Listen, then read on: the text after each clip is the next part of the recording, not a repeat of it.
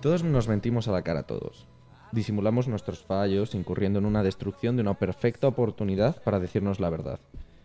Y, sin embargo, somos rencorosos cuando el compañero o compañera nos hace lo mismo que nosotros le hemos hecho.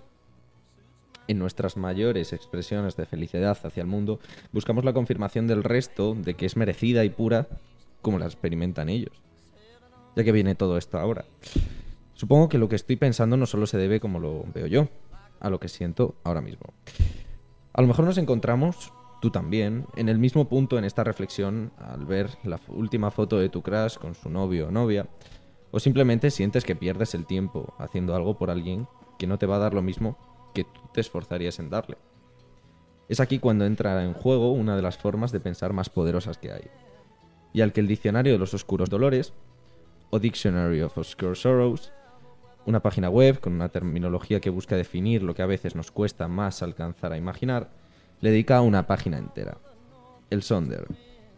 Esta es el llegar a comprender que todos y cada uno de los seres humanos vivimos una vida igual de real, ya sea buena o mala, que el resto.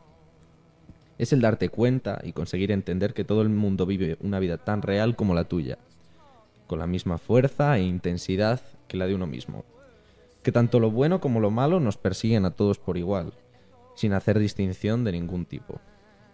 Algo que llama la atención sobremanera sobre este término, el sonder, es que es una forma de pensar a la que jamás habríamos llegado por nuestra cuenta, sino que se llega a comprenderlo porque alguien nos obliga a pensar en las vidas del resto asomándonos a la ventana que esto abre delante de nosotros. Esta negativa a hacerlo por nuestra cuenta puede explicarse de forma muy sencilla. No queremos jamás ver que las consecuencias para todos serán igual de reales que para ti. Y es que nos resulta mucho más sencillo pensar que las únicas consecuencias reales serán para nosotros, y que no dejaremos cadáveres en nuestro camino.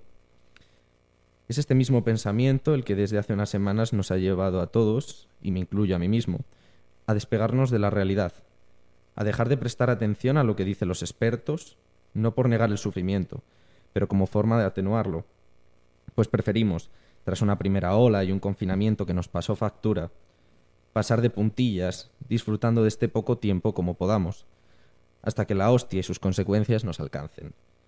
Y entonces veremos que la verdad no se esconde o se evita, sino que se puede ver, pero preferimos, a veces, no hacerlo, por aquello de vivir felices, un poquito más.